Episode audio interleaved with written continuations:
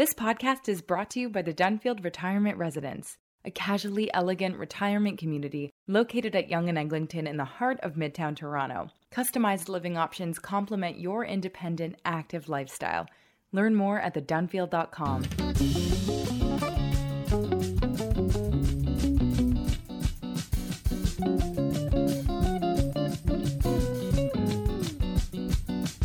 How much vitriol do we have to see of honk honk, which is an acronym for Hail Hitler?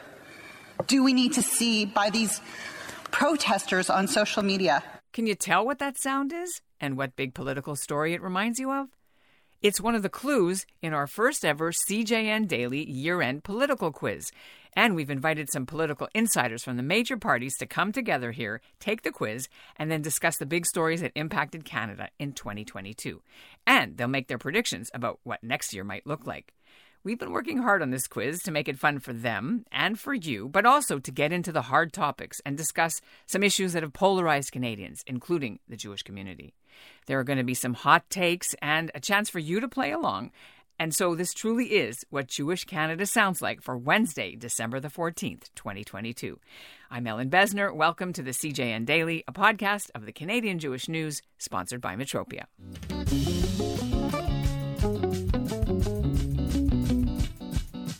And so let's get to it. We'll introduce our panelists, although you probably know their names already because they've been in the CJN many times.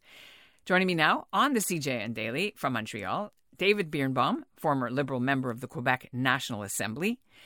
Emma Cunningham, just east of Toronto. She's a former NDP riding president in Ontario for Pickering Uxbridge, and she quit over anti Semitism in her party. Now she's the newly elected trustee with the Durham District School Board. And Stephen Adler, a former conservative strategist and Jewish community insider, and now with National Public Relations. All three of you have been featured in our papers before, so it's great to have you all together. Hello. Hello. Good morning. All right, I also want to bring in, of course, Zachary Kauffman, our producer of the CJN Daily, who will be here being our quizmaster and keeping us on time. Hi, Zach. Hello, nice to meet everyone. And audience, if you want to play along with the news quiz and test yourselves, that's perfect. So, David, we should just quick before we get into the quiz. You stepped down in the election this past summer after eight years as an MNA. What are you doing now? I'm uh, adjusting to a new life. Uh, it, it, it's. Uh exciting and uh, at the same time uh, not the easiest of transitions because uh, uh, life in elected politics is intense. It's rewarding it's frustrating but it's uh, it's a life lived at a very high level. So i'm i'm gradually decompressing doing some teaching at mcgill and uh, studying to be a volunteer in palliative care and on the board of a couple of community organizations. Thanks for that. And let's move on to the quiz, our inaugural CJN Daily Political Panel quiz, where we test in the know people about how well they've been following what we've been covering, but also what's been in the news. So I'm going to just read the rules and I'm going to welcome Zach in to be quizmaster. You have to identify what the story is. You don't have to be specific about when it was played or, you know, the dates or what have you, just in general. The first one to ring your bell or make your noise or yell can go first with the answer. And then Zach will be keeping track of all of your responses and we'll tally them up at the end to see who is the champion. You get one point per sound. Welcome, Zach. Take it away. Okay. Thanks very much and welcome to our contestants. Before we jump in, we've asked you all to bring in a noisemaker to buzz in. Let's make sure those buzzers are working and we know who's who. David? Ah, what a lovely bird. Next up, Steve, what do you have for us? Stephen Adler shaking it up as always. And Emma Cunningham. Ah, the old glass and fork, a classic. All right then, without further ado, buzz in when you're ready. Here is your first clip. I was disgusted by the vile and reprehensible comments made by the filled with anti Semitism, racism, and xenophobia and we strongly condemn them. Funding for the center has been cut off and the program suspended. Not good enough for the opposition. The minister uh, needs to, I, I, think, come come clean on what vetting process is being put into place, what oversight strategy is being put into place.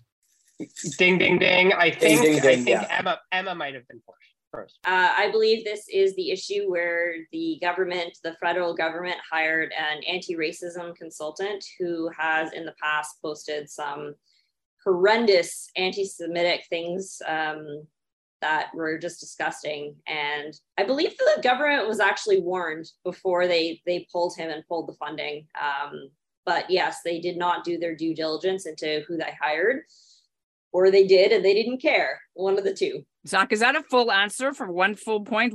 I think that's great. That's one full point. Yeah, but we need the name. Yeah, it's Laith Marouf is is the gentleman's name. Yes. I think Steve ah. gets half a point. What do you Fair think? Enough. Okay. Definitely. A half point to Steve is hereby awarded. Next one.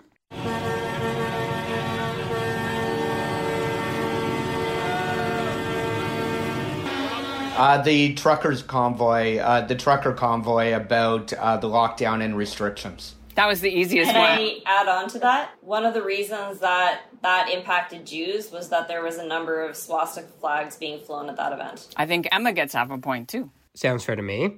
Next one. So it's tied now. Third one. French will always be vulnerable in North America. So it's my duty, it's my responsibility to, protect, to, to protect and promote French in Quebec. I think that There's was, the bird. I think David was first there. That is uh, Premier Francois Legault speaking about uh, the infamous Bill 96 which he got wrong in very many ways and which had a deep impact and will have a deep impact on English speaking Quebecers and the predominantly uh, uh, uh, English speaking uh, proportion of our Jewish community as well. Sorry. Your bird is still talking.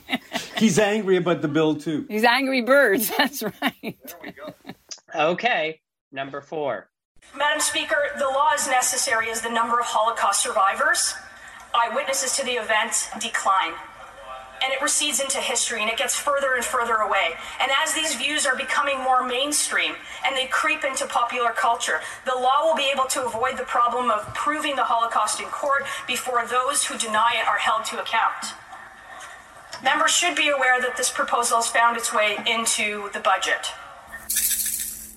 I'll make a guess. I, I think it's Melissa Lantsman speaking. I could be wrong with that. And I believe it's uh, Holocaust education um, being part of the budget with more funding to going towards specific Holocaust education as compared to the government supporting the IR, IHRA. But I could be way off here. I have no idea. Uh, I, I, w- I would guess that it's uh, IHRA, but it's that wouldn't be a law, so it would would have in various legislatures been adopted as a motion. But uh, that would be my guess. The uh, International Holocaust Declaration. So the Canadian government was asked in April on Yom HaShoah. A private member uh, from Saskatchewan from the Conservative Party introduced a bill to outlaw Holocaust denial by changing the Criminal Code, Section 319, to outlaw it. Then the Liberals co opted that, took it word for word, and put it in the uh, budget of April 2022, which was now adopted. And so now Canada has joined many countries in the world, not the United States, outlawing Holocaust denial. So that was a big story. I don't think many people cared about it. We'll move on. So I think Steve gets a quarter of a point. That was definitely Melissa Lantsman standing up in the House Commons during the debate. Sounds fair to me. Here's your second to last clip. You start hearing bomb explosions, severe explosion. Justin, can you imagine hearing you, your children, hear all these severe explosions, bombing of airport, bombing of Ottawa airport. I believe that's uh, uh, Volodymyr Zelensky, uh, the president of Ukraine, addressing the House of Commons on the war in the Ukraine. That's correct. Okay, now everyone, I'm going to play the final clip. Health Canada has taken what it calls an exceptional step by waiving certain labeling rules in order to import. It's a rate of fall for pediatric ICUs to be pushed to their limits. But with the Children's Hospital of Eastern Ontario at over 200% capacity and Toronto's overwhelmed sick kids hospital canceling surgeries. Yeah, so there are many parts of that story, but one of them is the childhood Tylenol Advil uh, medicine shortage, which is leading to the increased um, uh, use of uh, pediatric ERs across Canada, um, something that has impacted my family directly because you can't get the Advil or the Tylenol or the Motrin. That was great. Zach, those were great, great, clips. Thank you so much. Those were really good. Some were hard. My pleasure. Happy to be here. Thanks for having me. All right. So now you have to go away and do your judging. I think I remember who won, but if you can count up the tally voices, we'll let our listeners know at the end of the of the show. I've asked you to talk a bit more in depth now in this next segment about some of these issues and, and others that were important to Canadians you brought your own lists with you, did you not, of your top uh, three stories? Were any of those that you all secretly kept and haven't shared on those quiz lists that we just heard? Two, two of my four, I, uh, but surprisingly, the, the the two that I think I might have put at the top were not there. The two of my four that were there were healthcare and all of its manifestations, and particularly the the context of the the pandemic. Uh, the other one uh, we touched on in Bill 96, and that's the uh, whole uh, phenomenon of individual uh, human rights versus collective rights and so on. Uh, a notwithstanding clause, and I'm sure a package of issues we'll talk about. Uh, nothing really came up there, I don't think, about uh, inflation nor about climate change, uh, which to me uh, would be very much on the radar this year that's coming to an end, and surely in the next one as well. Climate change was on my list as well, for sure. I thought yeah. an- another one that might be interesting to discuss is is IHRA. Something that nobody wants to discuss, but it's even if we keep our own opinions to ourselves, just the impact that the existence of the discussion alone can lead to so much anti-Semitism, no matter which side you fall out on. On my list, uh, in addition to what we've talked about, were some seismic shifts in the elections that we saw. Uh, overwhelming majorities for Doug Ford and Premier Legault, where a year ago it might have been questionable. I did not see in January 1 Jason Kenney not being the premier, and not being a member of the Legislative Assembly of Alberta in December of 2022. So uh, it's all the political uh, ramifications of this year. I, I wanted to talk about Bill 96 and the use of the notwithstanding clause and the fact that some people are saying that Canada's in a constitutional crisis at the moment, or should be, because of the various sort of center right and right wing political premiers who are using the notwithstanding clause uh, to get bills through that are super controversial. And so let's let's open that uh, discussion now. Uh, David, you correctly, of course, I knew you would get it. If you didn't, I'd fire you from the show. Talk about who, who was Legault and Bill 96. But in terms of the fallout from that, first of all, uh, the, answer is no. It will not. It will not be overturned.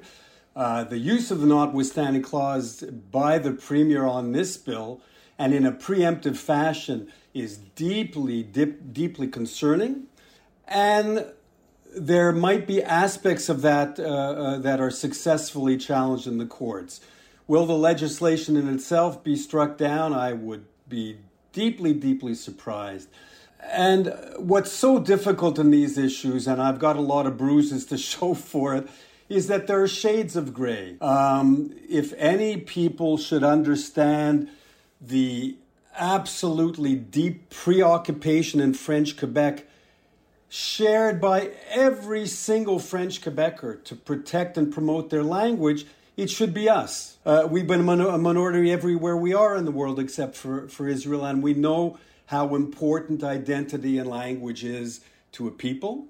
Um, and what I'm getting at is there are shades of gray here. This is a very bad bill, and it needlessly panders to politics and treats our English speaking Quebecers as scapegoats when the challenges to the French language in Quebec, this only corner of North America that where it's the majority language, are real, but they don't come from us. So, is there a continuing and frustrating framing of this language issue in Quebec in a way that hurts us?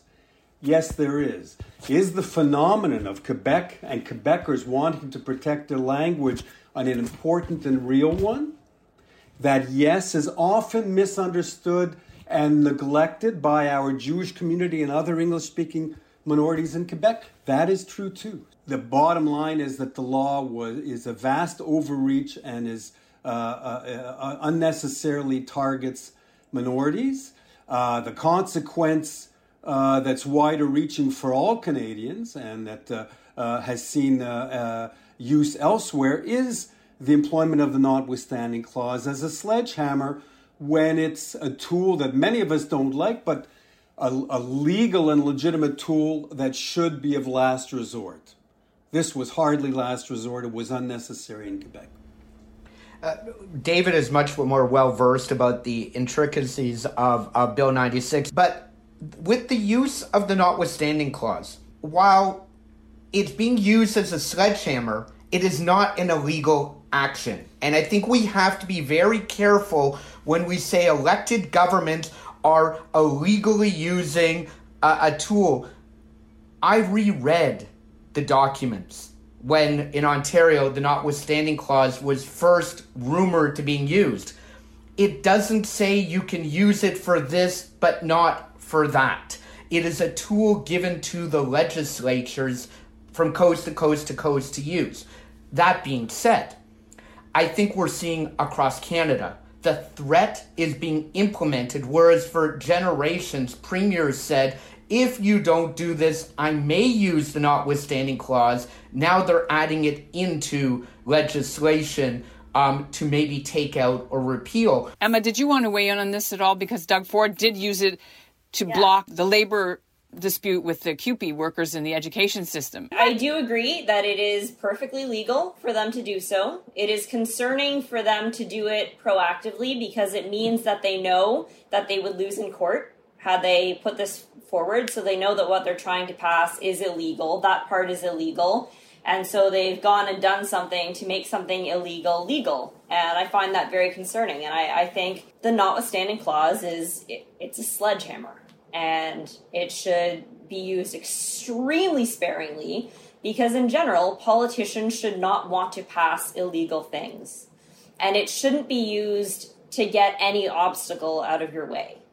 Um, you have, in most cases, it's being passed by majority governments. You know, uh, circumventing the law because you don't like it, rather than going through the process of changing a law. Um, to me, that's that's a problem. And you know, labor rights are there for a reason. And I'm not in a union myself, uh, but I know that I had maternity leave twice. I know that I have weekends. I know that I'm not expected to work 12 hours around the clock.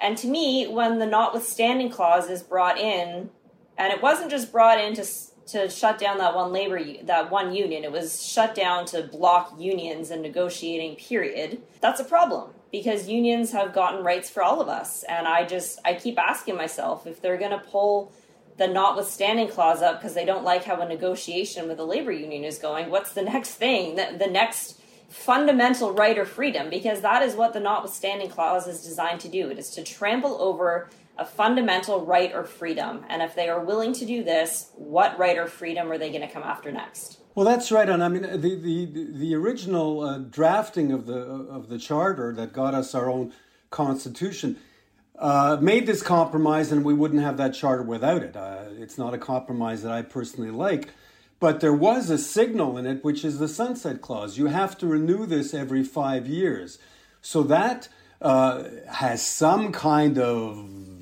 jurisprudential weight, if you like, suggesting that governments are supposed to think extremely seriously before they employ this and before they freeze out one key pillar of our democracy, which is the judicial system.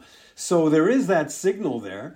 Um, and actually, I think what worries me is that the use of this clause in increasingly non necessary ways is, seems to be, in my view, a part of a, a, a greater collective expediency about how we do things, and fed by social media as well. But the notion that everything is sort of relative and that rule of law is not a deeply fundamental and difficult anchor that we must respect without exception. Otherwise, where is the baseline and where is the level of sort of agreed upon morality and legality within which governments should operate? So it's a dangerous, slippery slope, and I'm not sure how we, we level out that slope.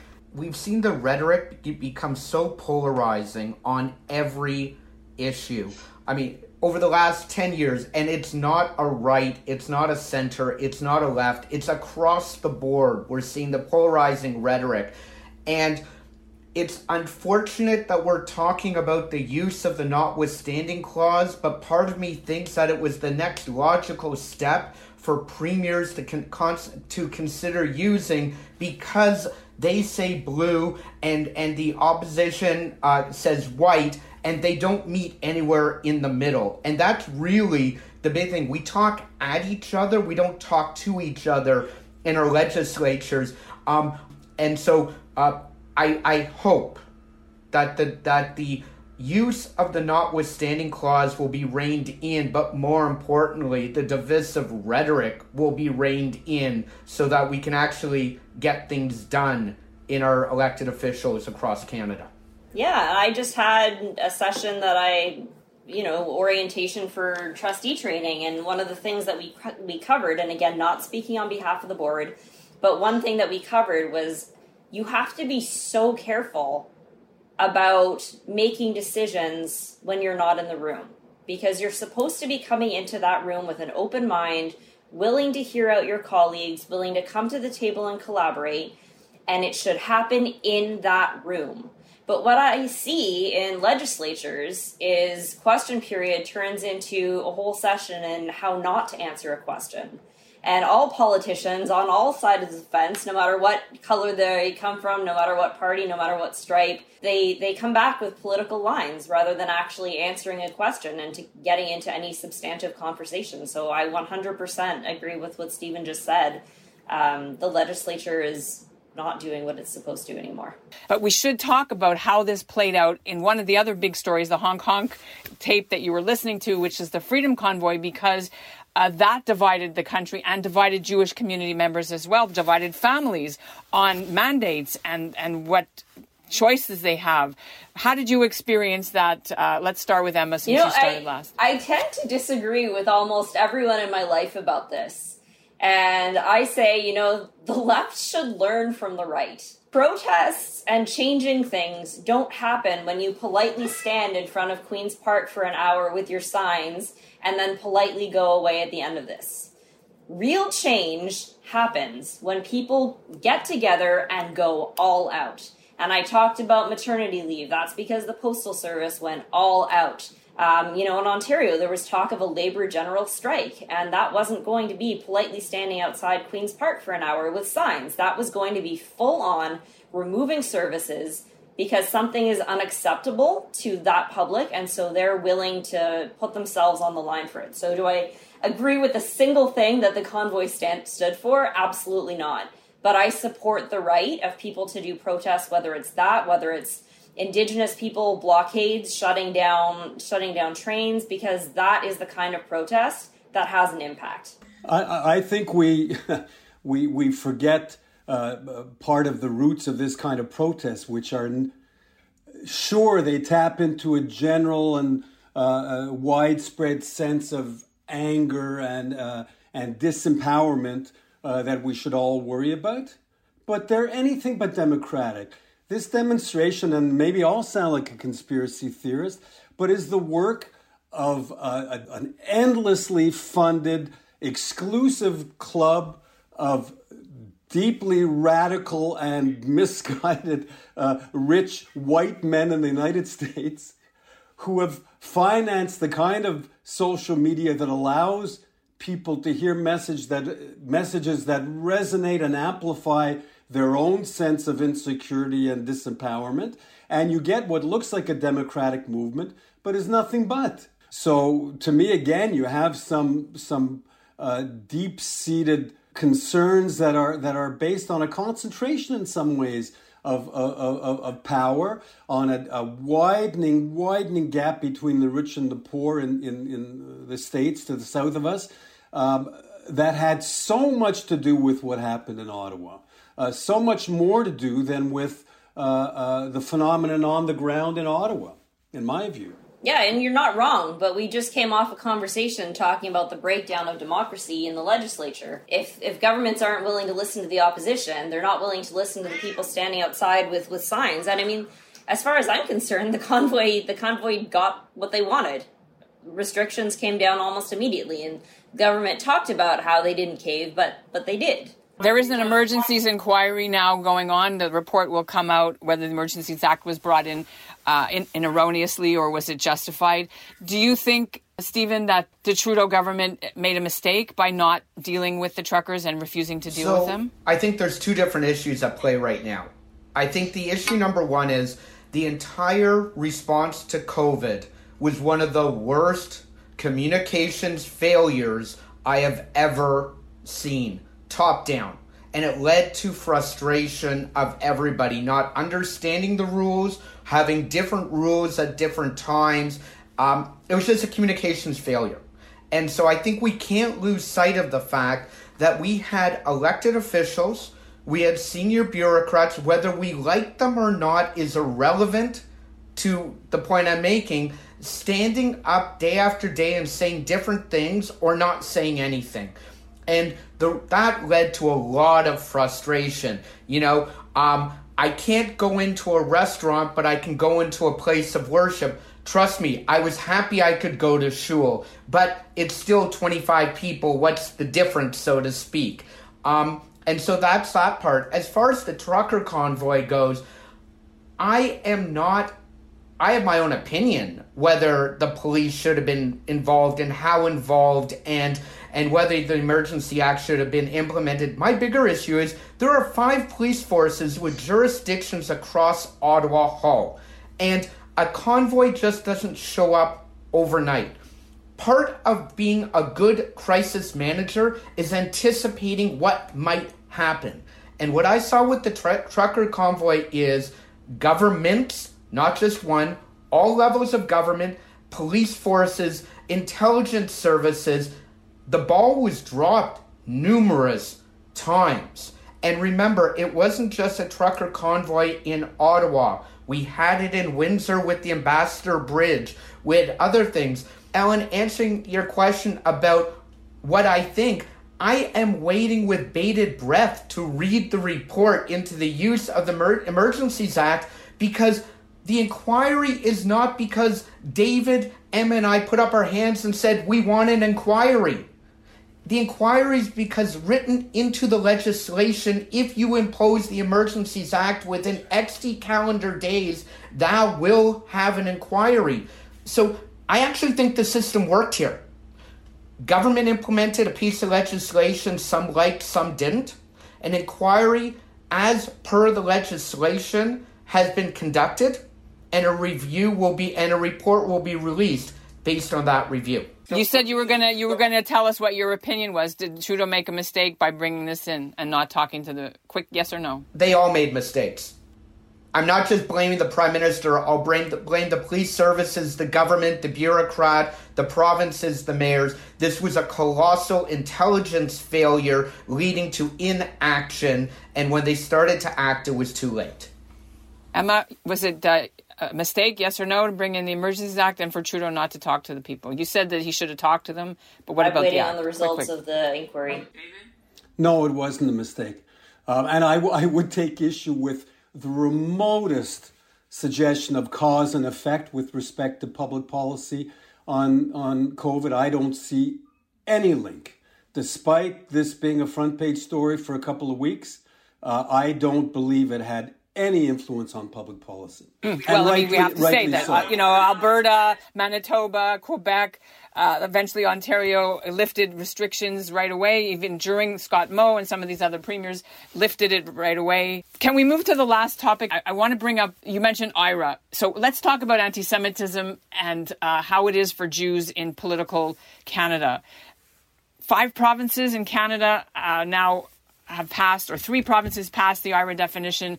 The city of Vancouver passed it uh, just a couple of weeks ago. The Canadian government's had it in for a while. Uh, Quebec, Ontario, New Brunswick, uh, Manitoba, Alberta have passed it. But as Emma said, it's a toxic topic. The bigger issue is how important is that? And how important is it for the Jewish community for these IHRA definitions to be passed by various levels of governments? I don't think it's that important. Uh, let me give you an example of how we dealt with this in Quebec, where I had conversations with the minister uh, nominally responsible for anti-racism and so on, Benoit Charette, um, and uh, CJ was involved, and uh, the result, uh, with uh, the greatest respect, I think, is rather meaningless. The government uh, and Benoit Charette himself, with shameless expedients, made some promises and then proceeded to deal with the declaration in a meaningless but uh, uh, superficially visible way. And what he did is, and I'm sure there's a similar parliamentary privilege in every provincial legislature, he used his uh, uh, uh opening for 60 second declarations with each indiv- with each which each individual MNA can do to uh, honor someone who's turned 100 to honor some community group that's done well to speak about the declaration. So it's not entered into the public record in any meaningful way except in our version of Hansard. And I'll be frank, uh, the Jewish community decided to declare that a victory. I don't think it is. Um, we're, we're, you're, you're talking about uh, anti Semitism being a cancer, but that also has on the ground effects with respect to the psychological and physical well being of people in our community. So actions speak louder, and I think we want to focus our fight on anti Semitism on making sure that everybody in our community is safe, on making sure there are no objective impediments to employment, freedom of expression, uh, uh, uh, freedom of assembly and religion for our community and all others. And I'm not sure inviting debates that get derailed uh, legitimately and otherwise on uh, a declaration are overly meaningful. Hang on a second. We do have to point out Bill 21. You were mentioning about freedom of expression, which doesn't allow kippas and hijabs. Although I did see an employee giving Francois Legault his needle, his uh, booster, or whatever it was, and she was wearing a hijab. He didn't have a problem with that, and it was a big publicity, uh, uh, you know, event.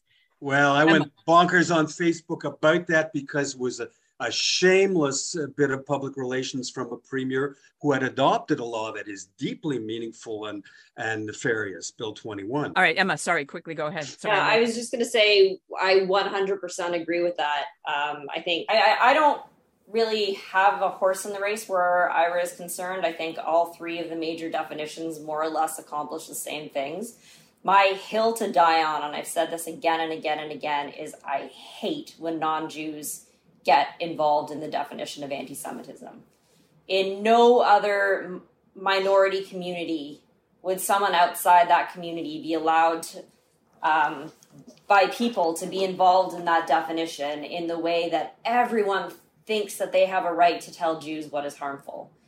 Um, I'm okay with Jews who like IHRA. I'm okay with Jews who dislike IHRA. They are equally important voices at the table. No one is more or less important than any other voice. Um, I understand that there is a consensus within the community. I am happy to follow that consensus. But if you're not Jewish, get out of the conversation. I want to ask you something, uh, Stephen, to comment on what David brought up because when IHRA was adopted in um, Alberta, they had a big ceremony there was a lot of publicity about it. All the Jewish leaders were there. When Manitoba did it, there was no debate, although people wanted to have a robust discussion and debate in the legislature so that it would be part of the fabric of, of, of the legislature and politics. But it was a quick Heather Stefanson, uh, it, she used her prerogative, it was passed by order in council. So it was kind of the same thing as Quebec. It was a quick and dirty. So, from your perspective, how important are these tumbling dominoes that more and more people are putting together IHRA definitions? And does it even matter for Canada's Jewish so community? I think it matters. I think it does. I mean, early in my career, I was fortunate to work with Ted Chudleigh when we passed the Yom HaShoah bill in Ontario. The, I believe the first jurisdiction outside of Israel to recognize Yom HaShoah. The definitions are important. Action by governments to support us is important but it can't be hollow actions. In the last year, we have had Laith Marouf affair. We've had Joel Harden. And just a week or so ago, we had a reception on Parliament Hill where representatives of all parties showed up. Talk about what it was. It was for the Palestinian so Day of Nakba Day on the uh, uh, to to complain that Israel was founded by it, the United it, it Nations. was, no? but let's, in my opinion, it's not the event it's that an quote honored guest who is there is a publisher of a publication that has published violently anti-Semitic rhetoric before. So I'm being careful not to condemn the entire event. I'm condemning some of the people who were there. And so if a government passes a bill, an order in council, a resolution, and then goes, Yofi Tofi, I've done it. I don't have to do anything else. We are further behind than we were before that. What I want to see is action based on the principle of what they've passed or agreed to. And that we haven't seen yet. And that's the biggest concern I have for our community, which is the now what are you going to do? Or have or do they feel they've done everything? They being the politicians. So when the next issue arises, but look, I passed this motion. 100% agree. They they say one thing and turn around and do something else. I mean, remember we have a we have a National Holocaust Museum uh, that when the plaque was first unveiled forgot to mention the word Jewish uh, on the Department of Canadian Heritage wording of the plaque. Um, I am not condemning the minister's office for that. There is a bit of irony there. If it was a one off, that would be intolerable. Um, it's not a one off. We've seen similar things throughout from coast to coast to coast. I just want to remind you before we go to our last segment that in the budget, besides with the Holocaust denial bill, they put together $85 million for Jewish Community Center in Vancouver, including all in the money was 25 million for Vancouver. They just announced it last week for a new JCC. Two more Holocaust museums got funding, one in Toronto, one in Montreal. The government, I'm not an apologist for the government. I'm saying they had an anti-Semitism summit in July of 2021, and they also, they give millions of dollars every year to protect synagogues, schools with cameras and what have you under the SIP grants. And I know that in Ontario, uh, Steve, um, the Minister of Education, Stephen Lecce, announced they're going to be making Holocaust education mandatory as early as grade six. So these are things we do have to put out there when we also say, what about this? Oh, absolutely. Absolutely. I, I think we can do better collectively as a community in making sure that the fight against anti Semitism isn't always about gotcha and fix this. And it's, it's equally often about appealing to what's innate in all of us, which is our goodwill. Nobody wants to say, yeah, you're right, I'm an anti Semite. If they are, we better call them out. I understand.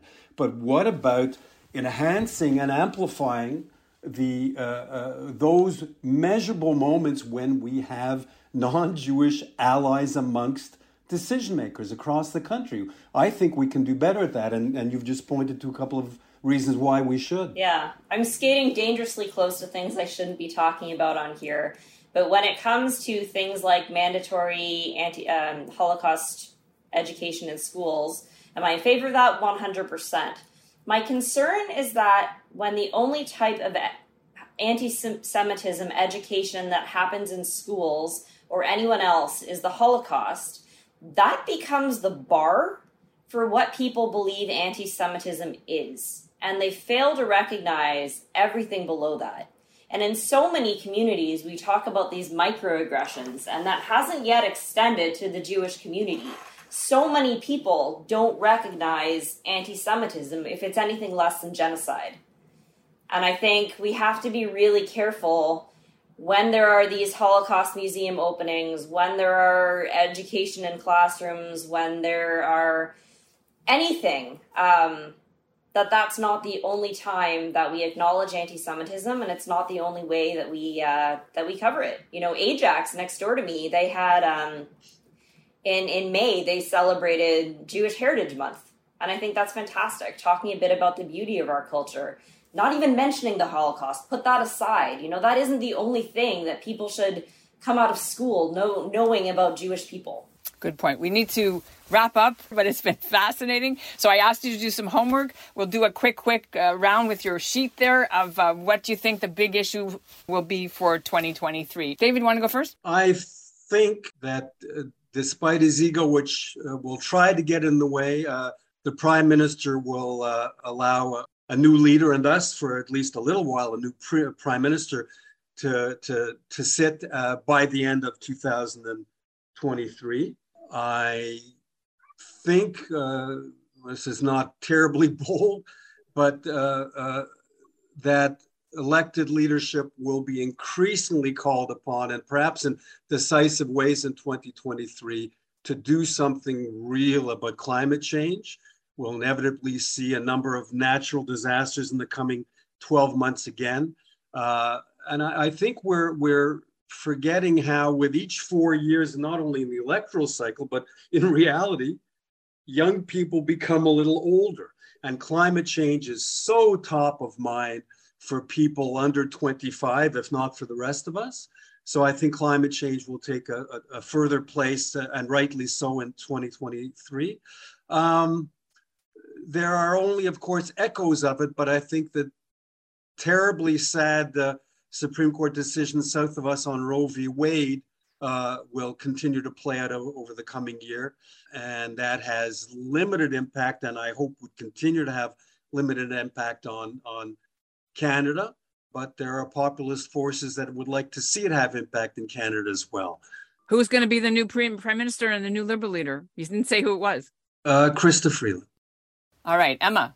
Yeah, I think all of those are absolutely the case. I think climate change for sure is going to be a big conversation. I think we're seeing that creep in at the end of um, this year as the government tries to struggle with the balance between building more housing and keeping Greenlands green um, you know, all the debates around the green belt. Um, I think Indigenous rights, I think that story is starting to pick up more. People are talking more about reconciliation. You know, it's not just about having a land acknowledgement at the beginning of the beginning of a presentation because how can you have an acknowledgement, hey, I stole this, and not give it back or not make any effort to to do that. And so, you know, we were talking earlier about putting in a definition and then not really having any action. And I think that's starting to be talked about more when it comes to indigenous issues. That we're we're really making um, platitudes and not not moving forward.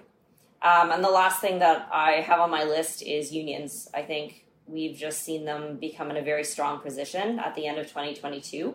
And I think we're going to continue to see that play out um, across all sectors. I'm not pointing to any sector in particular when it comes time to bargaining. I think they're they're more on edge than ever, and I wouldn't be surprised if we saw a general strike in 2023. Stephen? In addition to what has been said, I actually think we're going to see a major Trudeau cabinet minister resign from cabinet in the House of Commons in the first half of 2023. Wait, wait, wait. Who? Who? Who's going to be? Marco Mendicino or Ahmed Hussen? Or Alghabra? Uh, I think that I, I think there are a lot of possible names. It, it could be them. It, it could be Madame Freeland there are times that you just get burned out or you get a bit tired of what you're doing and some of them have been in cabinet for a number of years now and it is draining so i think we're going to see that possibly before we see the walk in the snow by uh, by prime minister uh, trudeau my second one is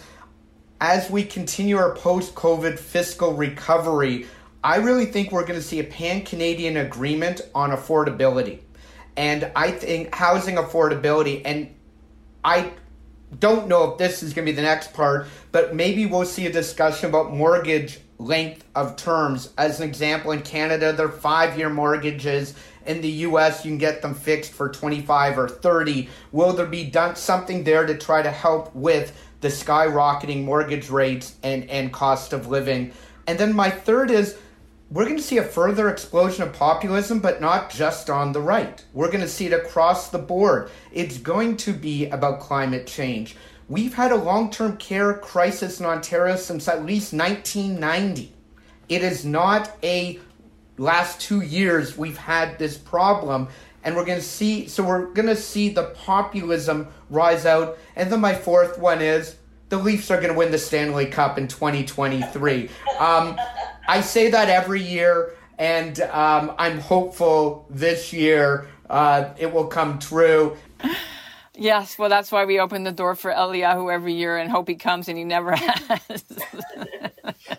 Listen, guys, and Emma, it was wonderful to have this discussion, but I've got to end it there. Happy Hanukkah. Thanks so much to Emma Cunningham and to Stephen Adler and to David Birnbaum and to Zach for all the great technical producers. Thank you. That was a pleasure to, to be with all of you. Thank you for having us. It was a lot of fun. Thanks, Ellin and Dave. So, how did you do on the quiz? And can you tell who won? Well, I'm happy to announce that after carefully calculating all the marks, our winner of the CJN Daily's first ever political news quiz is Stephen Adler with National Public Relations. He came in with two and three quarter points. In second place, David Birnbaum with two points, and Emma Cunningham just a half point behind him in third place. So, congratulations to all of you. And that's what Jewish Canada sounds like for this episode of the CJN Daily, sponsored by Metropia integrity, community, quality, and customer care. We hope you did well on the quiz. We don't have an app like Wordle does where you can post your results on Facebook, but you can write to let me know how you did. And don't forget, Wednesday is the last day you can RSVP to the CJN's magazine launch and Hanukkah party being held Thursday night in Toronto at the Prosserman JCC. Doors open at 7. The event starts at 7:30. So come on and meet all your favorite CJN personalities, eat a sufganiya, and be part of our live studio audience as we'll be taping several podcasts, including ours and Bonjour Chai. RSVP to me at ebessner at thecjn.ca. Thanks for listening. The Dunfield Retirement Residence offers customized living options to complement your independent, active lifestyle. Welcome home. Welcome to the Dunfield. Visit us at thedunfield.com to book a personal tour.